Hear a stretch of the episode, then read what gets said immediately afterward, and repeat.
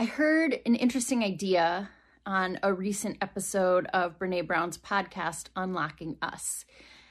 On it, she interviews uh, podcaster and author Tim Ferriss, and he remarks that we become the average of the five people we spend the most time with.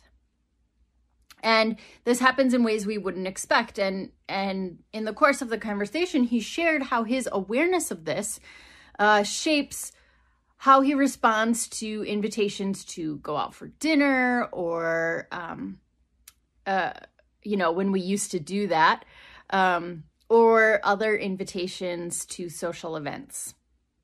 He talks about um, creating particular boundaries because each interaction he's recognized affects him physically or financially or emotionally or relationally in ways that are seen and unseen. And it got me thinking um, about what Jesus was considering when he chose his disciples. So, in our gospel for today, in First John, or excuse me, in John chapter 1, um, beginning with verse 35 and going all the way through verse 51, um, Jesus has acquired a few disciples, and uh, some heard John's proclamation of who Jesus was and left John's ministry to follow Jesus. Literally, Jesus turns around in the street and discovers that a few of John's disciples have started um, following him. And he asks them what they're looking for, and he they reply, "The Son of God." Then they ask where Jesus is staying, and Jesus says, Come and see. And that's where we enter the story this morning. Um, this is verses 43 through 51. The next day, Jesus decided to go to Galilee. He found Philip and said to him, Follow me. Now, Philip was from Bethsaida, the city of Andrew and Peter.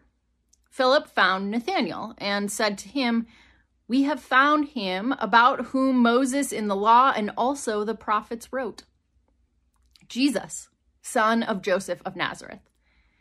Nathanael said to him, Can anything good come out of Nazareth? Philip said to him, Come and see. When Jesus saw Nathanael coming towards him, he said of him, Here is truly an Israelite in whom there is no deceit. Nathanael asked him, Where did you come to know me? Jesus answered, I saw you under the fig tree before Philip called you. Nathanael replied, Rabbi, you are the Son of God. You are the King of Israel. So there are a lot of things happening in these verses. First, we notice that it's not just Jesus who is going around and gathering the disciples, but the disciples invite others that they know, their friends and their family members. And we also hear this invitation to come and see. The first time we hear it is because those uh, potential disciples wanted to see where Jesus was staying, but really it's more like where Jesus was dwelling, abiding, living. They were wondering about what it was like to live with Jesus. Um, they weren't just asking, like, what hotel he was staying at, right?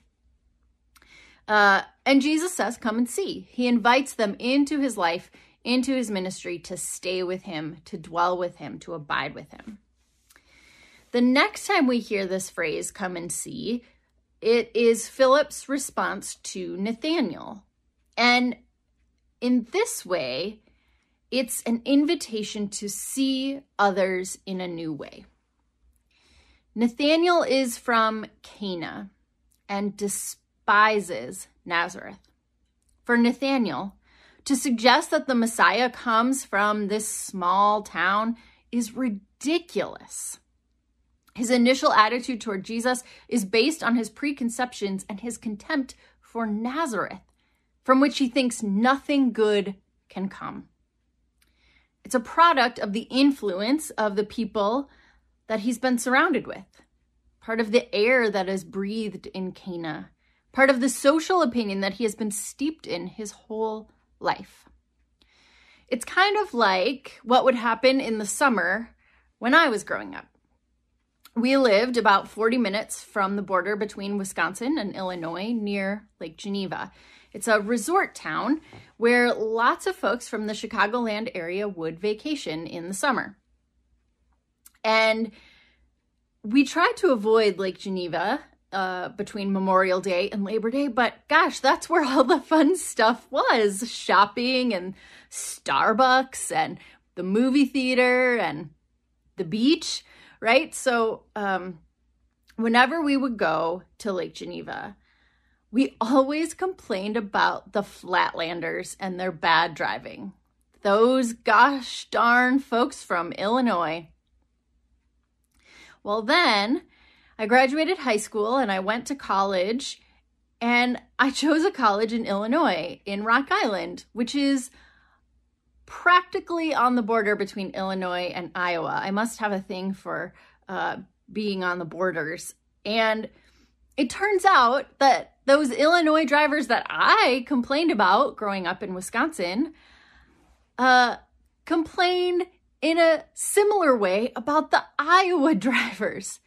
And even later, I ended up moving back to the area and lived in Iowa. So I've been all the folks in this story, right? Um, and you maybe have a similar story too, uh, of an opinion that you hold or that the the culture holds that just kind of gets steeped into you and you you maybe don't even realize that you're carrying it around until you move somewhere new or encounter somebody new or or something like that. That's the kind of thing that's happening in our story today. There's a preconceived notion about a neighboring community, and it affects how Nathaniel sees and expects Jesus to be. But did you notice what happens when Nathaniel and Jesus meet? Jesus knows something about Nathaniel that surprises him. Nathaniel asks Jesus how he knows him, and Jesus tells him how he saw him under the fig tree. And it feels kind of like a throwaway detail, like, why would that make any difference? And there's not really an explanation given about what this means or anything like that.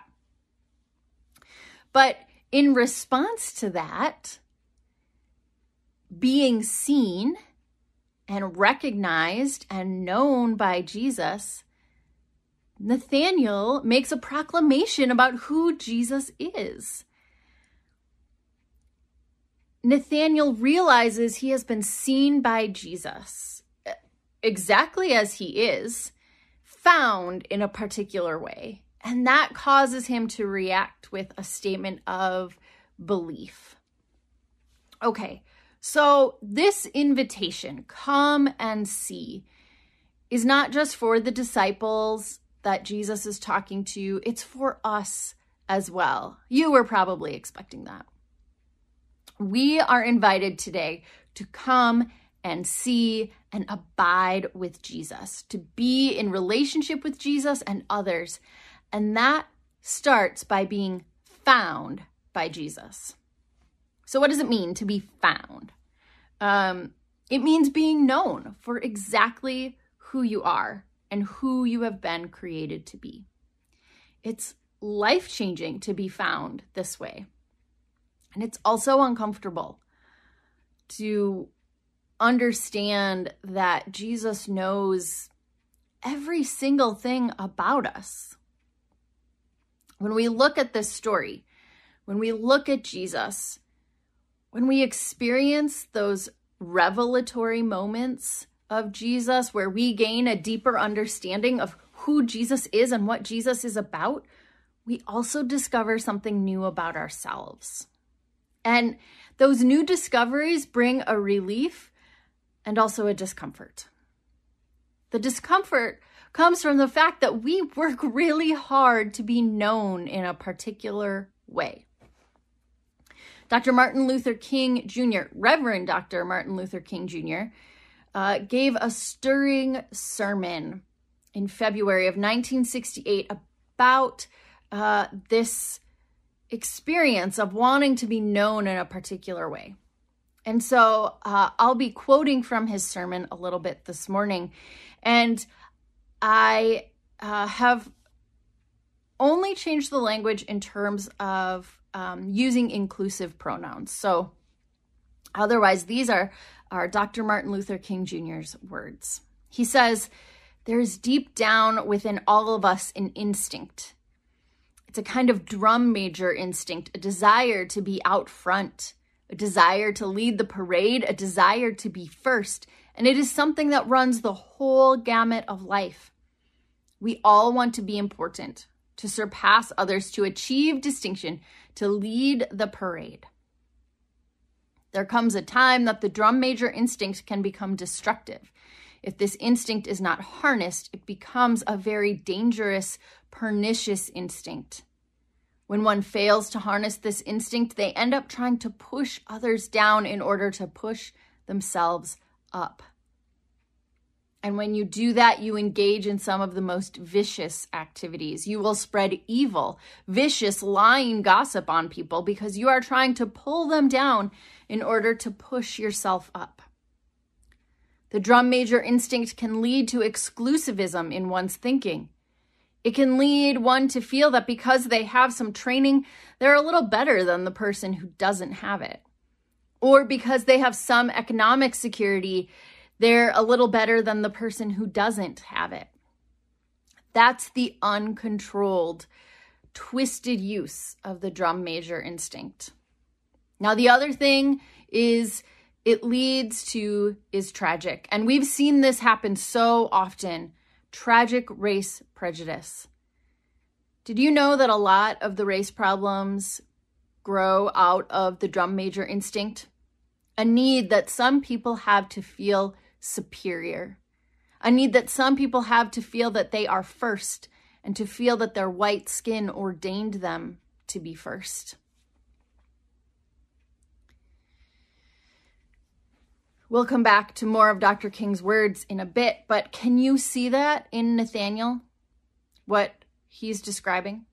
The way that Nathaniel dismisses Jesus even before he's met him just because he comes from Nazareth? Can you see that in your own evaluations of others? This is what makes being found a frightening idea. We don't want Jesus to see these parts of us. We don't want to recognize them in ourselves. We don't want Jesus or anyone else to see these parts that carry prejudice, these parts that are complicit in upholding white supremacy. And here's the thing about racism and white supremacy we're all complicit. It's part of the very structures of our society, including the church. And understanding that we are all prejudice, that all of us who are white have benefited from these systems of white supremacy, that all of us hold racist ideas and misconceptions because it is part of the cultural context we live in. Recognizing that is the first step toward freedom. Just as understanding that we are sinful moves us to repentance, this new understanding of ourselves, that we try hard to keep hidden, but that Jesus sees, moves us toward new relationship with Christ and new relationship with our neighbors. Reverend Dr. King shares this story in his sermon. I always try to do a little converting when I'm in jail. And when we were in jail in Birmingham the other day, the white wardens all enjoyed coming around the cell to talk about the race problem. And then we got down one day to the point to talk about where they lived and how much they were earning. And when those brothers told me what they were earning, I said, Now you know what? You ought to be marching with us. You're just as poor as the Negroes.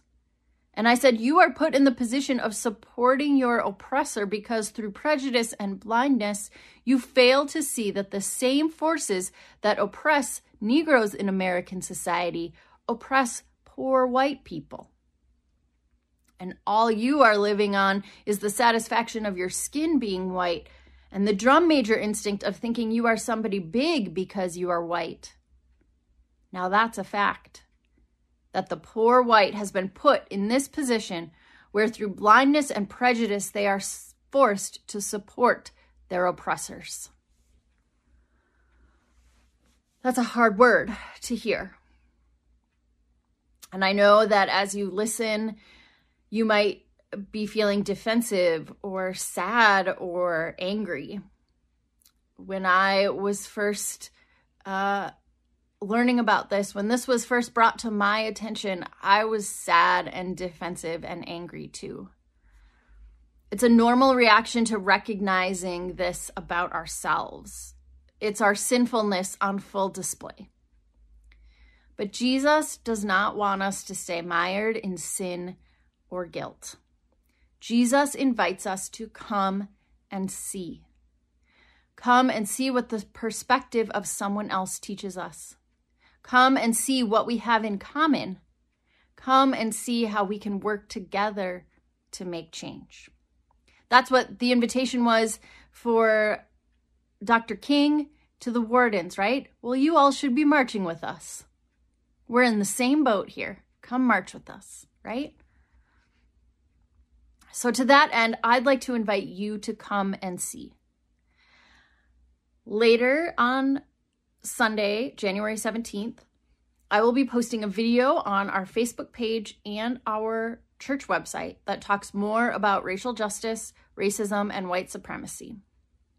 I'd like you to watch it and then share what you learned, either in the comments on Facebook, in a journal between you and God, or in a conversation with friends or family. I don't want this to be an exercise in guilt, right? Uh, I want this to be an exercise in hearing and seeing the experience of someone different and yet equally as cherished by God. And beginning to understand this difficult system that we live in, that we work in, that benefits us, and how we can be part of making a change because the gospel calls us to. This is something I'm working on too. And I'm learning and I'm messing up and I'm trying it again along with you. You are not alone in this learning. Together, we can work on harnessing that drum major instinct and offer it to God for transformation. Reverend Dr. King uh, closes uh, his sermon like this Jesus said, in substance, Oh, I see you want to be first. You want to be great. You want to be important. You want to be significant. Well, you ought to be. If you're going to be my disciple, you must be. But he reordered priorities and he said, keep feeling the need for being important. Keep feeling the need for being first, but I want you to be first in love. I want you to be first in generosity. I would add to Dr. King's list, if I can be so bold, that Christ also wants us to be first in service, first in proclaiming Christ through word and deed, and first in striving for justice and peace, first in upholding our baptismal covenant. So, how do we get there? How do we give witness, sharing our experience of abiding with Jesus, telling others about what that relationship is like, about what he has done for us, and how it has changed us? We respond first to that invitation to come and see, hearing, seeing, following, abiding, and finding is an epiphany way of life. We listen deeply to those who share their experience of Jesus and we speak about our own. We watch for the presence of Jesus in our midst, looking in places we may have predetermined as unworthy of the divine. We follow Jesus. That is, we simply abide in relationship that reveals to us what real relationship should be. And we find those who have been precluded from a relationship with God by those things and those persons who have decided that Jesus didn't really mean God so loved the world. That God only loves this or that, or the ones who look or think or act like me. We reject that. And we invite one another to come and see and be transformed. In the name of Christ. Amen.